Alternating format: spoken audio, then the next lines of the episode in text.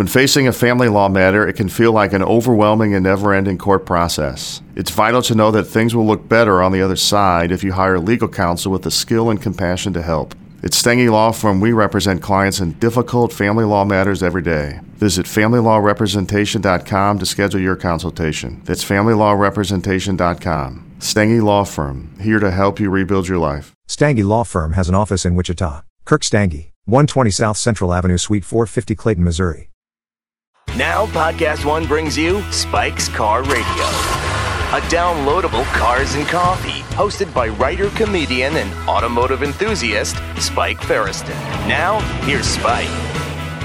All right, here we are, Spike's Car Radio. We have uh, another another Porsche centric show for you. I'm very excited. I'm on a Porsche Porsche centric December show run right now. Uh, we had Rod Emory a few weeks back. Um, we had Jerry come visit us out in the porch in Malibu, and this week we have I don't know the Porsche geeks Porsche geek Jeff Zwart. We're gonna get uh, to chat with him about everything Super he's geek. doing. And uh, try not to talk over me, sucker. It's really annoying. While in the middle of talking, you just say super geek. I'll do my best. do do do your best. I You know what? do- You know what I've been thinking about. Um, except you, you know, see, my whole train of thought is off now. You, you you just like you threw a knife right into my forehead. What the hell? Okay, I fucked You should know. You should know how to do this better by now, Zuckerman. All right. When someone's talking, you don't you don't jump in. But you can jump in now anytime you want. Anyway, here's I'm what, here's what I'm you know. I, I'm actually very happy you're here today. We're in Beverly Hills, um, not just because we have Jeff Zwart on. I keep thinking about this. I don't know if you folks have heard about John Cena. You know John Cena, the professional wrestler. Uh, uh, he's got his own uh, por- uh, not Porsche podcast. It's a car podcast on YouTube. Um, video podcast, or video show. I don't know, whatever you call that. I've actually invited him here, Zuckerman, to come in and chat with us, and I believe he's coming on in January or February. I, I like John Cena. My kids love John Cena. He's got this car thing going on, and he's getting sued by Ford because apparently he bought this new Ford GT and then resold it quickly. Right. The idea being, I guess, there was a uh, yeah. If you if you agreed to buy one of these cars, if you applied and they said you uh, were allowed to buy one of these half million dollar cars, you couldn't sell it for two years. Otherwise, they uh, you you're in breach of contract. Right. As a lawyer, does any of this make sense? Of course, it makes sense. There's, there's plenty of these things. First of all, we have to start with the premise, uh, long held, that brains and beauty are mutually exclusive. Uh, and Don't so make fun of John Cena. I love John Cena. John is he's a great guy. I don't understand. He's a great guy. He's he looks like a human cartoon character. No, I love him. I, here's what I love about John Cena. Right, he's funny. He's he's got one of the funniest scenes in comedy in the movie Trainwreck with Amy Schumer. I understand. Do you know that? Yes, and that brilliant yes. observation that when guys fight, suddenly that, that what they're trash talking, yeah. it sounds gay. They start, yeah, you know what I mean. That scene is so funny to me. I, and he does it. So I, he really surprised me in that movie. Then I see he's collecting cars and talking about cars on YouTube, and so he gets this Ford GT. I mean, just let's just have a general conversation before we dig down into the legal. What, what's the? Can't you buy a car and sell it whenever you want? What, what's this all about? Wh- ah. Ah, well, Mr. Feresten, it's, it's remember the you know the old. The, I think you once told me a joke about a friend of yours who bought a very expensive house from another rich guy, Right. And then he knocked the house down, and the and the and the seller Yes. came up to him and said, "Oh my God, everybody's talking about what you did to my house." That's and, right. And then and then the guy who knocked the house down said, "Well, all my friends are talking about what you did with my money." Right. And that's uh, that. That is a great line. You know, once once you have ownership rights, you have those rights. However, cars are a different story. With a lot of dealerships, a lot of supercars, they want to limit the purchaser from doing certain things. We know, for example, that uh, you know China has very high duties and tariffs on on cars that come in, and there are strict rules about about dealerships in the states selling cars to, say, Chinese nationals or other people who then will import them as a used car and avoid all of the tariffs. And that then interferes with the dealer's uh, ability to market their own new cars. They have a competing flow of cars. So we know Bentley, we know Range Rover, we know all these companies will tell you that um, you make you sign a document that you're not going to export the car you buy. And that right. you No, I understand user. that that part of it, but the I I have not heard of this happening just yet ever. You know, we we know plenty of guys who are buying and flipping Porsches, right? Well, we know that the 918. But you never, you, you, usually you get thrown out of the VIP program Right. or, or some little thing that we never really hear about, right? Okay, so I would But this is the first time they're going to take a guy to court, right? and they're doing a great job of it too. I think I I, I, don't have- think it's right. It feels it feels very wrong well, to me. John didn't have to buy the car. He didn't have to buy the car. See, there's two documents. We have one of those documents. yeah, I, I front of us. obtained, and I'm not going to say who I got it through, but I got what is this? The, affidavit. for eligibility. This is your first date. This is the application to even be considered to buy Right. the Ford GT. Yes. and And it's three pages. It's three I pa- read through it. It didn't really cover the reselling of the car. right, and that's in that is in paragraph what- six what- what- of this document. But what made me laugh was the notary public. It's got to be notarized. I, you know, I always laugh like this guy's going to come in like the notary is like some grand wizard that makes it all official.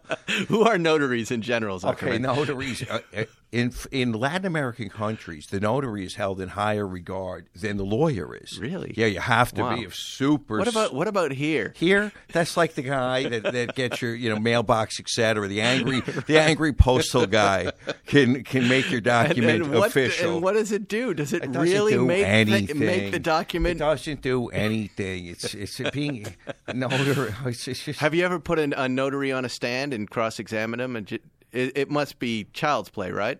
Well, they never honor the. They never they, do. They never honor all of the things No. that they're supposed to do in order to officially do it. Uh, but sometimes, um, It's an intimidation thing. That It is, com- but it's- right. so in this case, what they're saying is, to me, when I look at that, that I, we're going to take this document very seriously. well, right? yeah, but it's also it's it's it's what you're also seeing are lawyers are reflexive creatures and they're creatures of habit. So at some point, it was important to have documents notified in like 1910, and we're still doing it today because that's the way it was always done.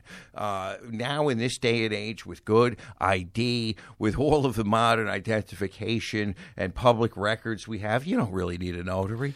Right. Well, let's get back to John Cena. So John Cena drives this car for a while. He did a little uh, video with it, Right. and uh, then he wants to sell it, right? And he knows he's flying in the face of this contract. It's a legal contract that he's supposed to hold it for for two years. Well, I, I've been it- try to track down that contract, by the what- way. so- so the Well, wait, one one second. I've been trying to track down that contract just to find out the damages part of it, right? If if buyer does sell in in under two years, this will happen to you. Well, yes, because this is with this first thing we're looking at is with Ford, and it says it says specifically that the dealerships will be able to make their own contracts with the purchaser. It says here that if we say that you can buy one of these cars, you're then going to go to a dealership, and the dealership and you are going to work out the terms about resales. Really, So or is I- that the first sale well- a price? well, I I thought th- that was said it was going to work out the details of the sale price. Oh, the, well, you yeah, but the the seller, I believe that the seller, and I don't know if it, I, I'd have to. You know what we should do? If I'm going to pull the lawsuit, I'm going to get the lawsuit. now we're getting now we're going to get now the, we're now we're going to stop speculating because all of the good stuff's going to be attached to the lawsuit, and And you can just get that? Can you get anybody's lawsuits? unless it's under seal, which is usually with you know very you know something that involves minors or is highly sensitive. But this should be also you know Ford is going to home court everybody because under paragraph number nine, you your lawsuit you're going to get sued in Lansing, Michigan. so where they So probably to fly there? Is John Cena have to, going to have to fly to Lansing? or his attorney is. I have a feeling his attorney is. Does he even fit I in have a feeling this is all going to go away. That this is all smoking called- mirrors. it's called This- money. This was headlines. They have not, you know, I was reading on Road and Tracks coverage of it. Uh, Ford has not sought to undo the sale from Cena to his buyer, so they haven't really done anything to stop that. So, I- doesn't this say to you like?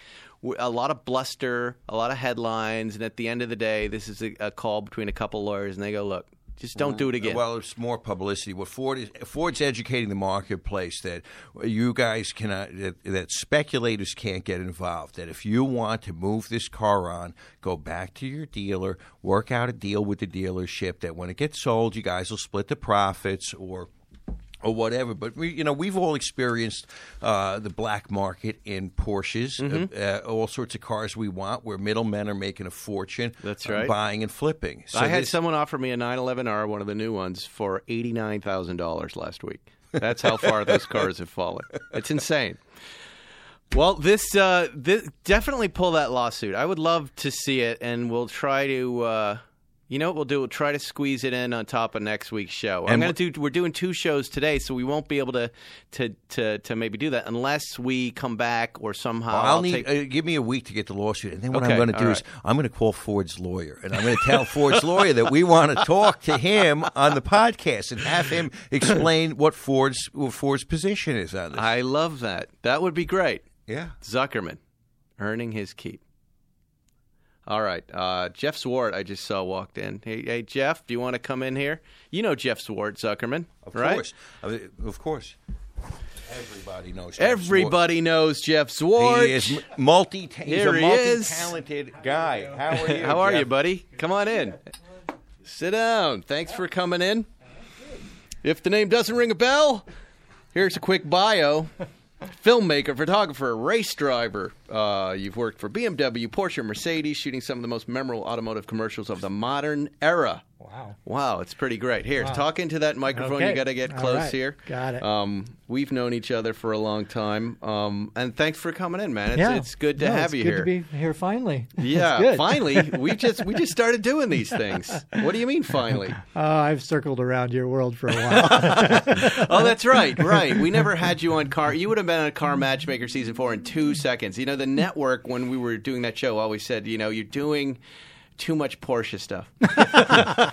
So Ford would have been perfect. And I said, I know, uh, but uh, they go, yeah, not everybody can afford Porsche. I go, I, I totally understand, but a lot of people really like them, and the car thing is aspirational anyway. I do live in other worlds. You too, do. so um, that's for you know. I was reading up on you this morning, and there was this uh, detail about you I didn't know. You were uh, born in Long Beach, California, which I Yeah. did know, and you learned to drive in your dad's 1964 Porsche 901, yeah. chassis number 35. Yeah. Cut it out. Come Yeah. on. Was this guy just knighted? Was he just? well, It was all destiny. He walked up to the rock, he pulled the sword out, and everything else was history.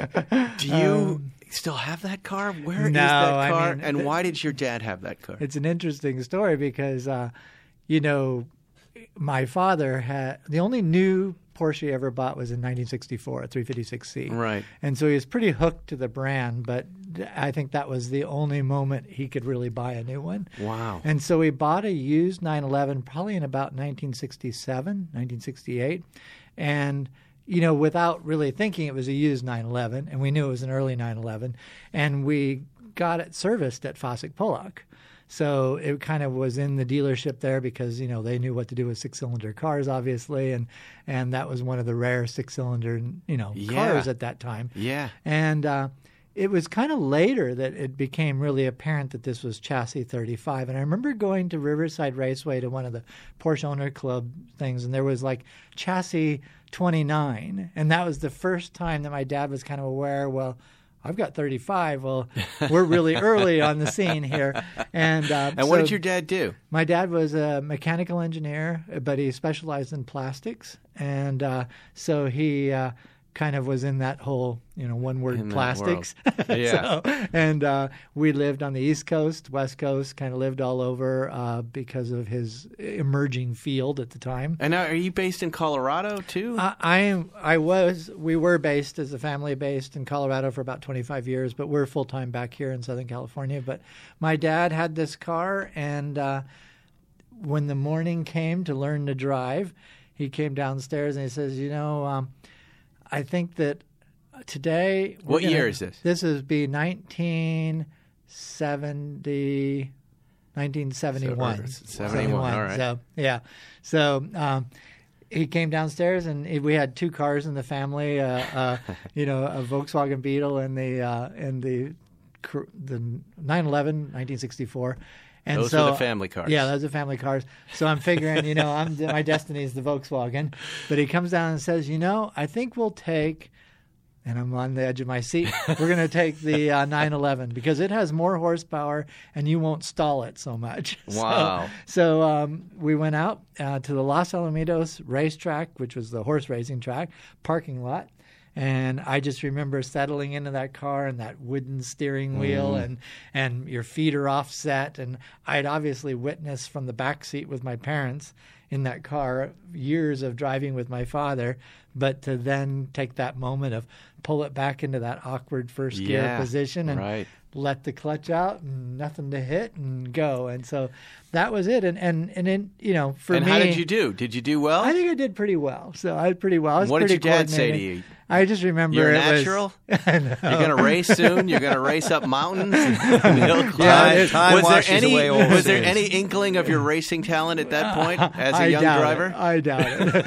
I, I know there was always that aspiration. I think they just made the two millionth 911. Yeah. Is that right? Oh, and so boy. for people to understand that the, was it the first hundred were called 901s? and Yeah, then actually slightly less than yeah, 100. and then that Peugeot was a- came along and said, "You can't have a zero in the center. It's No, got to be." they owned it. Yeah, they own 90. So to have a 901 in the 35th of two, what is now two million cars, Wow. it's the holy grail that we would all die to, to even touch, and you're and you're just driving around the racetrack. it's, it's such an unbelievable Well, learning story. to drive on. and, and then you know That's what the car was meant to do. That's course, what it but we all yeah. know now what the value of it is and what a Yeah. Historical artifact. Yeah, is. Yeah. no, I know, I know. And it really, you know, in the scope of my world as it did play out and has continued to play out, it really was something very special. Yeah, So- that's you know it reminds me of our friend Sam Cabiglio who uh, was driven. Uh, uh, he drove his son Gianni home, right, in a Testarossa. Yeah, yeah. Right. You know, it's those little stories I love so much, and now he's working with Seinfeld. Um, what does Porsche mean at that point? Like, do you have any recollection as a kid in the like in the '60s and late '60s? Are the how how do those cars? Are they valuable cars? Are they you know what? You know, it was it Are was they as, as re- revered as they are right now? I don't or- think so because Right. I remember when my dad bought the 356, it was a choice. You know, Right. it was like we can get along with a smaller car. I'd kind of like a sports car, so that's what we're going to have. Uh-huh. You know, and what is your mom driving? And my mom was uh, driving a Volkswagen Beetle. We had four or five Volkswagen Beetles growing up. kidding. Wow. And uh, so that was just ever. kind of a kind of that story. And and uh, the the thing that I remember. so this early, but this early 911, right? Yeah. You know what I'm getting to? Is there was there any like sense that this might be collectible? Like four years after this 64 came out, like we've got a collectible 911. no, here. there was Think none what- of that. But Think No. what everyone else in the neighborhood was driving. Yeah. You must have been Well- weirdos. And I well, we were, but you know, um, Freeman Thomas, Freeman Yeah, Thomas, yeah. and I grew up together. Oh, you did. weird. I and so know that. and so the funny thing is, well, is that- explain who he is. Yeah, quickly. Freeman He's- Thomas uh, is famous probably car one of designer. the most talented car designers Right. out there. Uh, created the Volkswagen Beetle, the Audi The TT. new one, right. Mhm. Yeah, you know he's kind of he's been around it all. He's, and he's he's very big on the Porsche scene. yeah, he's big on the Porsche scene. But the thing that I remember when you talk about that is that we'd go out onto the corner in the evening on our Stingray bicycles to watch cars come into the neighborhood or whatever. Right. And it was that sound of a 911 Yeah. that you were so attracted to. So when you say what was the attraction of the Porsche, it was really that sound and then the attachment of Porsche to racing because I was already hooked on racing. My my parents took me to the first race I ever went to in my life, which was the 1964 Indy 500 and took me in the back of that 356C that they'd bought just a few weeks before. So as a kid driving halfway across the country in the back of a car that my yeah. dad had just gotten Without and then seatbelts? to well, and then to walk into the Indy 500, which was you know the largest spectator event in the world Mm-hmm. with 350, 450,000 people come in, come into that and just see racing in that way. I was totally hooked to racing, so you naturally wanted a brand that in the same way was hooked to it, and that's where Porsche came from. But it was the sound. Yeah, the sound at first. Uh, also, that little drop, the Stingray bikes. Is Yeah. that the Schwinn? Well, Freeman always tells a story that mine was a Schwinn and his was a Huffy. right, right. it summed it up. What did you have? Because I had a Schwinn. I had hand-me-down bikes a Yeah. lot, and, and my favorite was the Schwinn Orange c- Krate. Oh, I remember with that. the yeah, five-speed yeah. shifter right Didn't in the have that. center To get you. That little tiny wheel. I to get just- to what? to get you. That shifter in the center, Yeah. remember? It was hurts? It, does hurt. If you, I did, you know, I have no supervision whatsoever growing up. So to me, that was the bike that I did jumps on. Like we made ramps and we, I jumped that bike with that tiny front wheel. I, I off-roaded that thing. That was the most incredible bicycle Yeah. I, I'd ever had. What I was your- delivered newspapers. You- so you know you kind of had those handlebars Right. and you put the bags over there and Well, it also had sho- it had the banana seat. Yeah, and it had yeah. shocks in the back. It had all of these things that were carry, and especially that shifter. Mm-hmm. And I was dead. Yeah. I mean, this is the greatest thing that I've ever, that I've ever owned. yeah. Right? You know that was so the connection was the sound. So it was good. What is uh, what's the moment where you know you're going to be a race car driver, but you're actually going to race? I mean, uh, how soon did you go into racing, and where was it? Uh, where did it begin for you? You know, it started kind of on my editorial days where I was working for uh, magazines, and the magazines, uh, you know, would send you on assignments. And one of the assignment series was going and doing stories on racing schools. And so I went and attended three different racing schools Jim Russell's school, British School of Motor Racing, and the Bondurant School. Mm-hmm. And each one of those, the writer and I kind of immersed, immersed ourselves into the program. So we actually kind of sem- quasi went through the program at the same time. And every racing school I went through, the instructor would tell you the same thing. You know, you really should do this. You're really pretty good. Really? But in my head, it was like, I'm a photographer. You know, I've got to go on with my life and everything. He's and- just saying that, Yeah, right? yeah, because we all hear these things a lot. Yeah. He's just saying that, right? He wants me to take good pictures and write something nice. but but the side of it was that you know I kind of got a lot of seat time through that, and Right. then I eventually went and did the. There was a pro Formula Ford series on the West Coast that I kind of started driving Formula Fords, and usually did pretty well in it, but still didn't kind of equate that all Mm-hmm. together of how it was going to work, and and uh, then you know in my world of filmmaking and and uh, photography, you use precision drivers. Well, my main precision driver was Rod Millen, and Rod Millen basically, you know, was the rally guy in the U.S. John Buffum and Rod always kind of went head to head to each other, and Rod had the Mazda program, and it was Rod and his brother Steve both who kind of witnessed me on the other side of in rental cars and racing around and chasing around on back roads where we were shooting said, you know, you're you're really pretty good. Why don't we build you a rally car? So mm-hmm. Rod was the one who kind of prodded me, built my first rally car, and that was in 1988. And in 1990, I was Open Class National Champion in the Rally Championship, and that kind of hooked me to, to the winning whole winning rally has side. that effect Yeah, on people. Being But- the champion. But the funny thing was is that hooked you. Yeah. you know, I might keep doing this now that I'm the champion. Well, the, the funny thing that happened is that that I finished that season and I won the championship in the Mazda, Mm-hmm. and I thought, you know, I just would feel so much cooler if I could do it in a Porsche.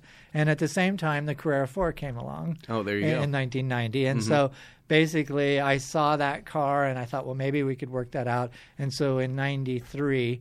We came back and basically ran a Carrera 4, and then the rest is history because Pikes Peak and all that. Now, So- who's the uh, who's the racing team? Like, are you making money doing this, or you, Um, it who- kind of you paying turned- for it Yeah, yourself? How does it work? It turned No, I'm, cur- I'm always curious because I mean, growing up, I had fantasies of wanting to race, Yeah. and it, you know, now that I, I'm closer to it, I see a lot of it is either you got to have deep bank account, big bank account, you got to pay for it yourself, and Yeah. maybe if you're successful, you get sponsors, and if you're like Pat Long, you get on a team, and somebody Yeah. else is paying for it. Yeah. So, how did it work for you? Well, I was actually kind of fortunate because the world I was in was advertising and, you know, editorial work uh, kind of on a secondary level. So naturally, the best thing you can do for racing is provide natural promotion through editorial stories and things like that. Then having the connections with the clients that literally my when I came back with the Porsche in 93, I had friends at Valvoline because of my connections with with the advertising side of the world, and so they sponsored my rally championship. And then it was kind of a interesting thing because in '94 I also went and ran Pikes Peak for the first time, and I won Pikes Peak, uh, won the class of Pikes Peak in the Valvoline car. So at the end of 94, I thought, this is good. I've got this thing dialed. I'm going to be going on from here. Well, at the end of the season, they said, you know, we got more press out of you running Pikes Peak than we did out of the whole rally hmm, championship. Wow. Because at that time, rallying was held mostly at night and it wasn't mm-hmm. very, you know, it was tough to photograph and promote.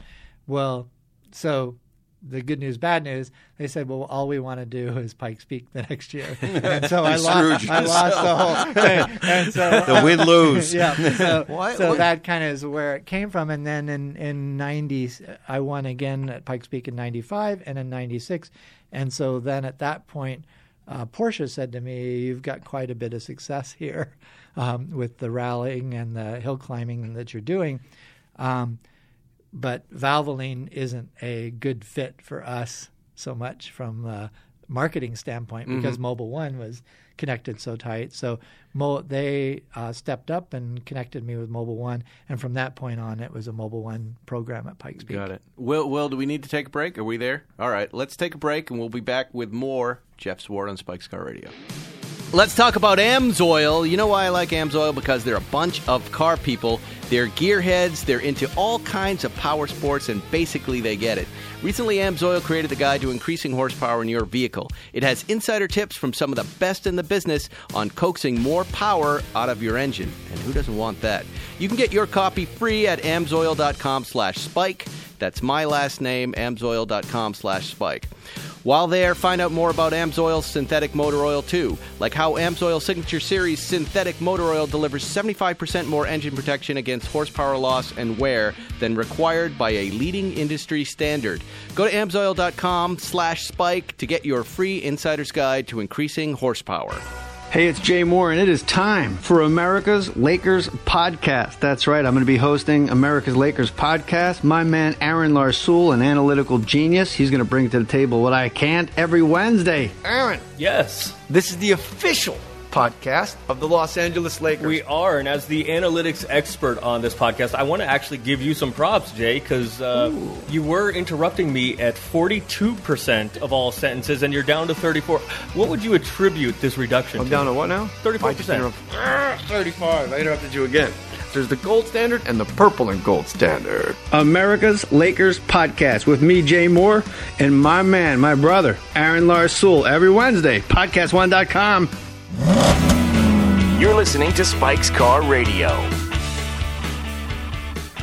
Welcome back. We're here with Jeff Zwart, the Porsche Geeks, Porsche Geek, and of course the real Zuckerman. Go ahead, Zuckerman, ask away. You had a question. Well, I to have the ask mo- the most Zwart? important I have a question you lot- asked. Oh. So many questions, but go. But, go. okay, here's the most important. Are you a better filmmaker or a better race car driver? because I just don't think it's fair that you get to be successful in two areas. Why do you get to be like so great in two things? Well, I the funny thing is, I say my life is like high speed location scouting. Right. So basically, I'm always looking for roads to shoot on, but I'm always looking for roads to drive fast on, and they kind of feed each other. And I think the racing side of things has been really good for me because it's influenced my filmmaking in a way. You know, I have a first person experience of putting a car on an absolute edge on a 14,000 foot peak and all the dynamics of a car doing that. And I constantly am asked by clients to visually interpret their car to tell a performance story or you know whatever story it may be. So that first person experience through my racing is basically influencing my filmmaking. As to what is comes naturally the most unintimidating thing in my life is a car.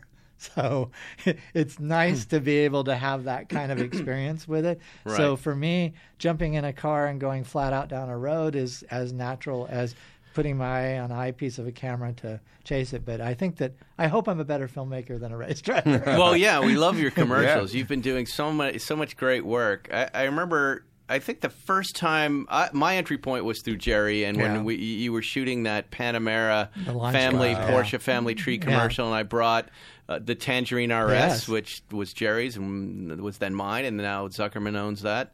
Um, I remember I got a lot of road rash on that commercial, front end paint. I never heard that. I want up. some money back. Why do you think I sold it? but it was su- it's such a cool day because you were down in um, Uh, El Toro. El Toro, Yeah, right? And yeah. giant, giant Air Force hangars filled with just beautiful, the cream of the crop, Zuckerman. These beautiful Porsches. A lot of that's on YouTube, right? You Yeah. can look that stuff up and, and look at those videos. That was considered the first Rinzwart reunion. Sword. and you had that. Uh, was it the Cayenne, with Cayenne the and arm? what do you guys yeah. call that That's camera? a high-speed camera car, High speed camera and yeah. helicopters with big cameras. I mean, it was just you're in heaven all day long, and there's hot coffee. Yeah. you're sitting with these cars, you're watching these machines. It was really, really cool. I remember thinking though, how are you keeping track of any of this? Like No, I at know. that point, It was- it was- Did you have that whole thing storyboarded out? Did you know what you were going for? I, I had had everything storyboarded. We and, had, uh, wait, are you in the helicopter or are you in the car? I was in the car, in the helicopter, on the ground. I was kind of everywhere, but we kind of treated it, as you maybe remember, like football plays, where this group of cars will split right, this Mm-hmm. Yeah. group of cars will split left. And we had as many as 25 cars at a time on the move. So that means 25 people on walkie talkies waiting for their cues and all that stuff. So it was very complicated. And the funny part was that my biggest fear through all of this is that after my entire career of what I've done, I will only be remembered for running the five million dollar car into the seven million dollar car. You know that kind of moment. Right. Fortunately, it never happened. And and the, the other funny part was is that you know I was of course very panicked throughout the days that something would happen, and I saw my grip coming to me at this on the second day and he had a look on his face that I knew it wasn't going to be good. Mm-hmm. And as he's coming to me, he come stands in front of me and says, "Yeah, I damaged one of the cars." And I'm like, "Oh my god!" And I'm going through my head, and you knew Which- you knew all the yeah, players. we know Right, what's real there. Big said- metal. He said. It's your car, and that was the best news I ever had. and what did he do to the car? What happened to it? Uh, they uh, I, they cracked the windshield with. Uh, Oh, with not so bad. uh, yeah, Yeah. so it was just funny though. I just remember it was a, it was such an interesting group of guys. You know, some of the biggest. You know, it was like Rennsport reunion. Yeah, yeah. So you've got all these big deal collectors, and then you've got these professional drivers, and it was there's this little dance with hey. Can I drive my car? And you know that's where I was looking at the logistics of it. Like, you know, your professional drivers are going to be okay. Everybody's going to be on a radio, but these other guys, they don't. They don't know what they're doing. They don't know what to cue Yeah. and action and how to drive and how to do it. It just seems like it's such a logistical nightmare, and you pulled it off so wonderfully. And the commercial was really, really great. Still Yeah. is one of those really memorable car commercials and, Yeah. and really neat. Hey, I- the, the funny, th- uh, the kind of the compliment to that commercial, I heard from Porsche Design in Weissach, basically that they still use that commercial to internally launch new product. Right. So they drop a new car into that, and if it They doesn't should. fit into that DNA that we presented for the launch of the Panamera, then it's probably not going to work. And I thought that's so cool that you know here years Yeah. later they're still using it to kind of launch new that's product. the that's that's the, they should be doing that for the rest of the life of the company, Yeah. right? Yeah, They- cool. drop everything else in it. Are you shooting new stuff for them right now? Are you still working with the factory? Yeah, I, I work with them. Uh, the last projects I did were at the last Rennsport reunion. We did four films for them out Mm-hmm. of that. Um, you know, a lot of the stuff comes out of Germany now. So, but I've been kind of I've done a lot of interesting projects this year, not necessarily with Porsche, but continue to shoot for everybody. And Rennsport reunion, for those who don't know, is the big Porsche Woodstock. Now every two years, right? Woodstock of racing. Woodstock of racing. The next one is next year, right? Yes, Next uh-huh. fall. It, Yep. It's right after uh, the Monterey Car Week, sometime, right? When is it? September, October, Mm-hmm. September, somewhere there. yeah. And uh, we'll all be out there driving cars, and it's mostly focused on racing. Yep. Are, are, are, does do you know of any plans Porsche has for that? Other are you, know, doing know, anything for uh, them? You know, or? you can. I we're talking about doing different Mm-hmm. things. Obviously, next year is also the 70th anniversary for Porsche. So just given 70, that, given that, there's a lot of focus. Uh, Yeah, all over yeah. the world on, on events, not just on Rennsport. Right, and, right. And uh, you know, it's it's the largest single brand gathering in the world, so it's a pretty um, epic weekend, no matter It's what. going to be amazing. So Ferrari is just one or two years old because we just were yeah, the they seven- just had their 70th. and you have a Porsche that might be seventy years old at that point. Almost. The Gmund. Yeah, yeah almost. Wow. That's a 49, so Wow. Yeah. one year from then. So Tell us about your Gmund. Oh, well, you know, for me, I think being so close to the brand, it was kind of important to have these bookends. Right. You know, and there's always the latest, greatest out there. Yeah, I saw you pull up in a Targa today. Yeah, that's true. 991 Targa. Yeah, so- surprised. Surprise, uh, surprising choice. Why did you get the Targa? Uh, because, That doesn't seem like a purist car. Uh, well, it's a blending car because uh, currently in my family we have a Macan and a Targa. Okay. And so it's and they're neither one are like my wife's car or my car. Got it. So we kind of So bounce you- between the two. you- and I actually think it's probably the most perfect balance. Yeah. You know, pair of Porsches I've ever owned, and Mm-hmm. and the Macan is so entertaining to drive. The Targa is entertaining. Which Macan drive. did you get? The S. The S. But I tow with it. I haul things. I do everything. It's an amazing is thing. to do with the Cayenne, Right. Except that it's you know fun and nimble and different than the Cayenne. So uh, you know the Cayenne is so capable and so good, but the Macan is just that much more sporty. So the cool. so so that that those are the newest ones you have. There's Yeah, nothing yeah, newer than yeah. that, and then you have the beginning of the Porsche story, the Gmund. yeah. Tell tell. Not everybody knows what you're talking about when you say that word Gmund. They think it's a Smurf term of some kind. the Gmund, Smurfs, quick to the Gmund. is. Yes. You know, but it, it- try to explain it to people who don't know what we're talking about. You know, it's it's after the war. The family was still living in Austria, and uh, you know they were in this village called Gmund, Austria, and there was a wood shop, kind of working wood wood mill there that was there, and they kind of took over the building and started building the cars they'd always wanted to build that they couldn't build during the war, and. Uh, they're hand formed. They're working with materials and things that were available to them. So aluminum, uh, hand formed over wooden bucks. So they're quite rough the way the cars were built. But they essentially built 50 of them. They were, you know, pretty much so a Volkswagen engine with a little extra, you know, instead of having 25 horsepower, it has 29 horsepower. You know, but but when you think about that, 29, relative that's it. terms, That's That's that's twenty percent. yeah, yeah, that's right. And that's the thing is it's 20% more than a Volkswagen And when you look at engine. some of these cars, especially, you know, they they kind of look like something that's like the Flintstone Flintstone version of a Porsche. Right? Yeah. Proto. Yeah. Very Yeah, proto. they, they, Yeah. they look like they came off a movie set Yeah. of some kind. Yeah, it's really because it's familiar in its shape, but then you walk around it and everything's different. Yeah, yeah. And even um, amongst the Gmunds, you know, the 50 that were produced, there everyone varies from the one before. There's no, uh, there's probably a few that are alike, but generally speaking, it was a very much an evolution. And you think about it. They had this number of taillights, so they used it till they ran out of those, and then they used a different taillight, Right, right. different license plate lights, and different, you know, ways of of um, you know bringing the metal together. So it constantly did evolve. And and so your car, how long have you had your car? I've probably had it for about eight or nine years. And what know. number is it? Number fifty. So it's the Wow. last, technically the last one to come from The Austria. Last Gmund. So uh, That's going to be the title of the episode, Well, We're going to call it The Last Gmund. By the way, that Seinfeld was hammering us that we need to name the episodes. He's so critical when he comes on this podcast. Critical, He's very yes. critical. Yeah, what is with that? I don't. He's, you got to name these. You got to name these. Na- What? I don't have to do anything. You can leave me alone. You inviting anybody on who wants to come on. Next time, we're going to invite all of us on comedians and cars getting coffee. Next time, we're all together. All right. You Good two, plan. Jeff Zwart. You're, And I'll you're on. shoot it. You're, I'll you're shoot gonna. And- shoot and we'll name We'll tell him how to do his show. Stop editing so much, Jerry. You're so cutty. You're cutting everything up. He's going to kill me for saying all this. I'm just kidding, Jerry. Just joking. Anyway, um, I wanted to get back to rally driving because as you were talking about it, I don't know about you, Zuckerman, but rally driving when he was, he added the detail of night. like it's already terrifying to me the idea of hurtling down dirt roads near trees because that's usually where you die when the car hits the tree, right? Now he's saying night. I like, And and, I also like the pede- you can hit pedestrians too because they like to stand that's a right. bonus. at the, bonus Right, Yeah, that's a bonus. right at the side. But that's only in Nordic countries in South America Right. that that happens, and they seem to have a good time doing it. But how do, how do you feel comfortable? Like you know, any sort of rating, ra- uh, racing, you make mistakes in the beginning, Yeah, right? How do you feel comfortable making those mistakes rally driving? Well, because you know, can die, you can no. go off a cliff, right? it, it, it is a little uh, risky at places, but you know the the thing is, is but what are you feeling when you're driving? Well, you, you- but in rallying, you know, it's not like road racing where somebody's trying to dive in under you No. or outbrake you or do things like that. So it's kind of you against the road.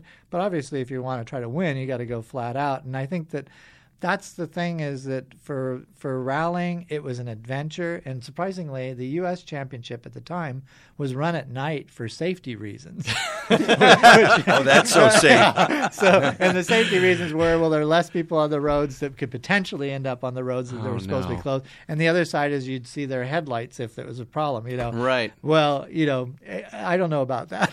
Great logic. But, Did you uh, have a co-pilot? That yeah. to me is the worst job in racing. Is that guy who goes I- left, two degrees right, right, I- left, I right, totally and then throws up. Yeah, no, that, I that's totally the agree. craziest job in all of racing. So I you ha- had that too. Yeah, I had great. But you've never had any terrible crashes or I, you know, I've gone off the road a few times, but, but Well, you just nothing too off- bad. But nothing you, too you bad. talk about, you know, U.S. didn't have like big spectator group. Right, right. I went and ran in the World Championship rally in New Zealand, and I just remember coming over the first crest in the rally, and after running in the U.S. where you know you'd see like 20 people all night long. I came over the first crest, and literally the road was walled on both sides with people, oh, and it was Oh, just so you know overwhelming that Yeah. you know of course you aren't going to be driving at 10 tenths with that kind of experience and so so you know it definitely had to pull back and i i didn't like driving around people but in a world championship rally it was very much a part of it Right. Uh, and now, you know, it's funny. You, I told you, I think recently when I bumped into you somewhere that you're, uh, you were on my wife and kids' radar because they visited Pikes Peak, uh-huh, yeah and they were like, "We're in this place and they have a race here. Do you know who Jeff Zwart is?" and I was like, "Yeah, I, I know Jeff Zwart. well, he, apparently, he wins this race a lot. What is it? What are the challenges of racing Pikes Peak, and how come you're so good at it?" Oh well, I think one one thing that plays into it is obviously I've been there 16 times, and, Mm-hmm. and like I said, you know, already cars are not intimidating to me. The mountain isn't. Inti- is Do you get not- to do practice runs though? I mean, on a track, you can run on a track. Is there a, is there a video game where you can do there hasn't Peak? been till just recently that any video game had it but to give you some perspective on it So how do you it's a ba- practice? it's basically the length of nordschleife uh, the, the long version of nürburgring Okay. so it's 12 and a half miles long we practice it in thirds so one morning we practice the bottom third next morning we practice the middle then the top third you only get about two or three runs in each section. And the first time you've driven it from bottom to top is on race day. So if you can imagine going to Nürburgring, driving three laps, and then saying, okay, I'm going to go race, that's basically what you're doing. Wow. So those 16 years of me running there and kind of coming back to it and letting it percolate for a whole year of where everything is that's really an advantage for me because i just am so familiar with it and the interesting thing is like in 1993 before i ever even raced there i shot a commercial and a lot of the commercial was from the air from helicopter i still visualize sections of Pikes Peak from the air. When I come into and I turn into this big sweeping left where you can't see all the way around, I just l- uh, suddenly have this vision from overhead of how the next four or five corners link together, and I drive to that. Can and, you and- go up the hill anytime? yeah, you year? can go in your personal cars and drive up, but obviously you aren't taking the racing line. You aren't Mm-hmm. at any near near the speed or anything. So that part is a little bit hard to do. But um, you know, for me, it's been that I've been there so often, and and I've really had good cars. You know, I've just I, I've run twelve different Porsches there over sixteen years. So it's been, you know, I I, I feel like I wear the car. You know, I, I really, you know, I put that car on and I'm just ready You to go. to wear the it, right? I say that about really good. Porsches all the time. They Yeah. feel like Yeah. you know. It, I, I haven't heard wear before, but I always I say it feels like the best pair of Nikes you just Yeah. put on your feet. Yeah. And, Or someone famously said Superman suit. You feel like you just, now I can do things Superman can do. What about uh, elevation and weather, weather up there? What so- what happens there? How, what's the elevation change in that race? Well, it, it basically starts at about 9,000 feet and finishes at 14,000 feet. So it's a you're- mile of elevation change. So you How end up do with your about ears pop? you aren't thinking about that, but, but you end up with about 36% less power. So, Oh, okay. you know, just to give you some idea, and, and that's in a normally aspirated car. In the Cup car I drove in 2010, that's essentially 450 horsepower car at sea level. At the starting line, it was 375 horsepower. Wow. At the finish line, it was 285 horsepower. Wow. So it gives you an idea of how yeah, yeah, how much, and you really do feel it. Then I went from 2010 to 2011, drove a GT2 RS with 620 horsepower, and suddenly it was like runaway car. This thing, this thing is ripping, and it, and it pulled all the way to the summit, and mm-hmm. in a way that I'd never felt in a car. And so then that led to the current car that I'm driving, which is a cup car, but with a twin turbo motor in it. So basically a GT2 motor in it, but with about 800 horsepower. Can you imagine a GT2 So- RS up there, Zuckerman? Uh, what I'm trying to figure out, you know, we've talked about car altitude. I'm t- I want to know. Do you have a normal fear level? You must Yeah, not. no. You must not. He doesn't. You must not feel fear the way we do. Well, I'm probably fearful of things you aren't fearful of. You know, it all is relative. But All right, you say that, but No. I think that race car drivers, fighter pilots, Yeah. Sociopaths, they just they just don't have normal fear levels. Uh, They get they say, "Oh, that seems like something I can do. I want to do that." And the average yeah. person's like, "I'm not doing that. Well, There's no way." The No. funny, the No. funny thing is, I have to. I wear oxygen now. You do. know because because the new car I'm driving is so much more physical, and I've watched people drive with oxygen, you know, for years there, and never thought I needed it. And then I got in my car in like 2013, and I'm going, well, I'm really busy in here, and I started wearing oxygen, and that makes a difference. And but it goes across the board the same way. The engine doesn't have any oxygen. You don't. personally don't. Mm-hmm. Your So that affects your brain your and your brakes reaction. don't get it. But I think it's if you're a little numb and a little slow, it's not as scary. Right. That's what booze so is you know, for. yeah, so, so you don't want to have too much oxygen because man, it sharpens you up and it's scary. So- wow, that's just amazing. Just amazing. So, what is the new car you're taking up? And what, when is this race? What time of the year Uh, is it? this is in June. it's in June. I actually do you have do you have rain? Do you have snow or ice up there? we do you have ever deal with everything. I've finished in that? So, snowstorms. does, does somebody inspect the track? Do they go, or you're just winging it? You you go out. The cars go in about a two or three minute interval, and you just take off. And you are sitting at the starting line, literally looking straight ahead.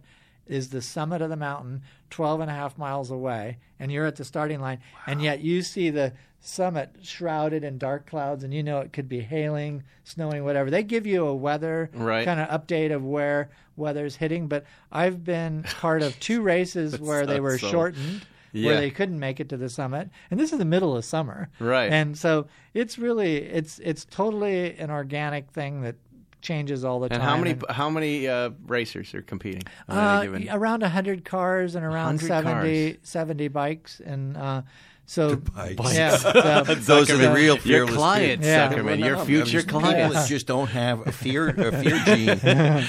Zuckerman calls motorcyclists organ donors. That's what he Ah, well. calls them. That's he's just like it's how he makes his money. He How, how converts many that times into have Porsches. you won?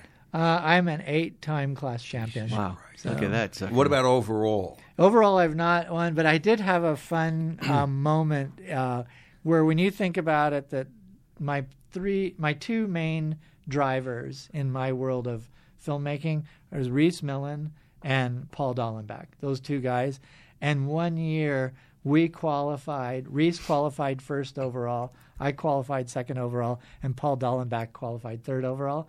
And you think about if it's this is an international event where people come from all over the world, and the three of us that have basically hung out and worked together all our Homeboys. lives, we all we were first, second, and third at that event. What so- what wins overall? What, um, what these ki- days, electric cars. Electric cars are the fastest up there because they're not affected by the altitude.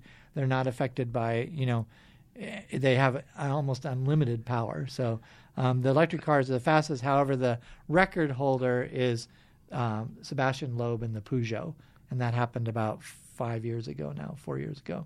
So, and he still holds the record. You know, I have a, a, a- a bunch of listener questions. Lots of people write in all the time. We we haven't gotten to any for a while, but we had a lot of Porsche centric questions because Emory and Seinfeld were on, and and I didn't get to them. Should we? Let's do some questions Sure. right now. This will be fun. All right, and then we'll uh, we'll end the show with Mr. Zwart.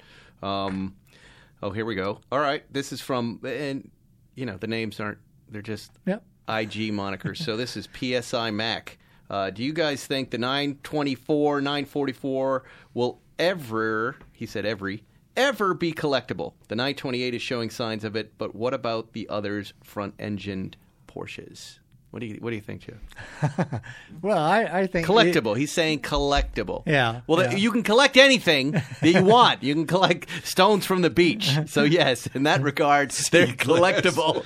You can collect them. You can collect uh, clippings of grass if you like. But what he's saying is, should I buy something like that? Will my money be safe, uh, or will I make a little money, or, or or what? They made a lot of those cars, right? Yeah, I mean they made quite a few cars, but finding good ones is still pretty hard. And you know, a 944 GTS or a 924 GTS, or uh, you know, even the later 968s, the turbocharged cars, or they they're good, and everybody likes to tell new stories in the Porsche world. Right. And you know, you kind of there's all these 911s out there that are telling one story and have gotten all very valuable. You can come in on something like this and show up at a concours or a track event. And I, I mean, truly, the 944, 924 platform was an amazing track balanced car. Really, a lot of fun to drive. So I think that the value is in that because they're kind of a new, fresh story for Porsche. And it's not like Porsche's not building front engine water cooled cars right now. So there is some kind of current Right. things to relate to. That's Great good. Have you. Have you ever owned one of these cars? Uh, I've any- never any owned us? one, and, and I remember. But I- I- I would think about it. I, I I think I was looking at a nine. Did they make a 944 Cup? Yeah, And- they- and, yes, they and did. I was Yeah. looking at one of those, and I was looking at a GTS, and I've always, I've always been right there, ready to kind of do it, and then said, "Well, would I ever really drive it? Would I ever drive?" it? So I think it's a valid choice, and I think it's a good entry point for somebody who's priced out of a Yeah. 911 market, right? I, I like that telling telling an, a new story. Here's someone Zuckerman. A question for you, uh, for all of us, really. How do you spell the money? The money. Well, you're the one that coined it. You're the one that I didn't noticed. coin it. I noticed you were saying it a lot. Okay, you noticed my locution. You noticed my excitement at, at the Zuckerman subject of will money. frequently say, "Get to get off the phone." He goes, "Look, I gotta go. I gotta make the money. I gotta make the money." And that's now entered the vernacular of this Spikes Car. Radio. Right. The fans really love You- it. There will be T-shirts and hats, but but Spell it however you damn well please. Just get a lot of it while you have a chance. That's right, all of you. Get the money and spend it on Porsches. What, impulsively, recklessly, and ill-conceived. what do you hear about um, anything new Porsche is rolling out? Do you have Uh, any inside word on that, Jeff Zwart? Oh, geez. I've been hearing I've been hearing a little bit about a speedster. Um, some uh, and we know he knows whether he's going to Do say we know he not. knows? We know he knows. I can tell Yeah. you something that's happening new for Pikes Peak next year, for me at least, Okay. is that um, there's a GT4 Club Sport, which is the Cayman-based, you know, race car they're building. Mm-hmm. So next year at Pikes Peak, there will actually be a class just for those cars. So Oh, the. Club Sport GT4 will be there, and I actually will be coaching that class next year. Uh, so they're hoping to have eight to ten cars run in that class, and and let them all go at it e- with each other. We at- should do on the mountain. that. There you go. We should do that. what? We should go. We should run Pikes Peak one day. Oh my God, Zuckerman! We can be the slowest ones up the hill. Time to the Are you going to be my navigator? I'll do it. Um, let's see. Stu White has a question. If the, the factory Porsche formula is so good, oh, that's for Rod Emory. Forget that. We don't want to do that. He's like, why do you modify cars? Well, obviously, to make them like your it. own. Yeah, because we like it. someone wants to know if I Photoshop my hair. of course, of course. I think that's a compliment. I, I guess that means my hair looks good. Um, but uh, yeah, I, I'll, I'll tweak it if I, I need to. But no, in the photo you're talking about, which I think is the the the logo for the show. No, it's not photoshopped. Come down here and say that to my face, and I'll beat you senseless like Zuckerman does. Do you think interest in non-speedster 356s uh, is on the decline? Says it's not a GSR. Post baby boomer generations are more interested in early 911s. It seems. Zwart. I've got a Pre-A that has a canoe on the roof of it right now. That's the most beautiful. though. If you haven't checked Jeff Zwart's Instagram, is it at Zwart? yeah, at Zwart. At yeah. Zwart. Um, Yeah. Amazing photographs and amazing photography. And I, I remember seeing that picture. Yeah, well, it's just I think that they're so simple, they're so balanced and charming, and I love the fact. You know, it's with the horsepower it has, which is less than 60 horsepower, and the width of the tires, which are three and a quarter inches mm, wide. Right, right. And and the, it's just the balance of it. The limits are so low, you can just drive it and move around in it. And to me, it's like it, uh, it's all relative, you know. The width of the tire matches the power of the engine, and the suspension performance performs as it should. So it's really cool. And I put studded snow tires on it in the winter, drive it in the snow in the winter, drive it on gravel roads in the summer, go camping and canoeing with it, and it's just been, you know, it and it. Talk about unintimidating. There's really nothing that can go wrong. And I often say to people, you know, if you told me to be in New York City next Wednesday, I w- out of the old cars I have, I'd choose the Pre-A, which is 1953. But I would choose it because it can roll along at 70 miles an hour, and honestly, with a plug wire, a spark plug, a coil, and you know electrical tape. you can pretty much so fix everything. So I'm wow, not there too you worried. go. Wow, what a sales pitch. Well, and I- What and I a- think- let's buy some it's 356s, of- Zuckerman. Yeah, it's an entry price thing. The uh, 356 is kind of expensive to get into, which can be intimidating. Stuff is coming down. You know, we never really got into a market conversation this past weekend with our uh, salesman buddies.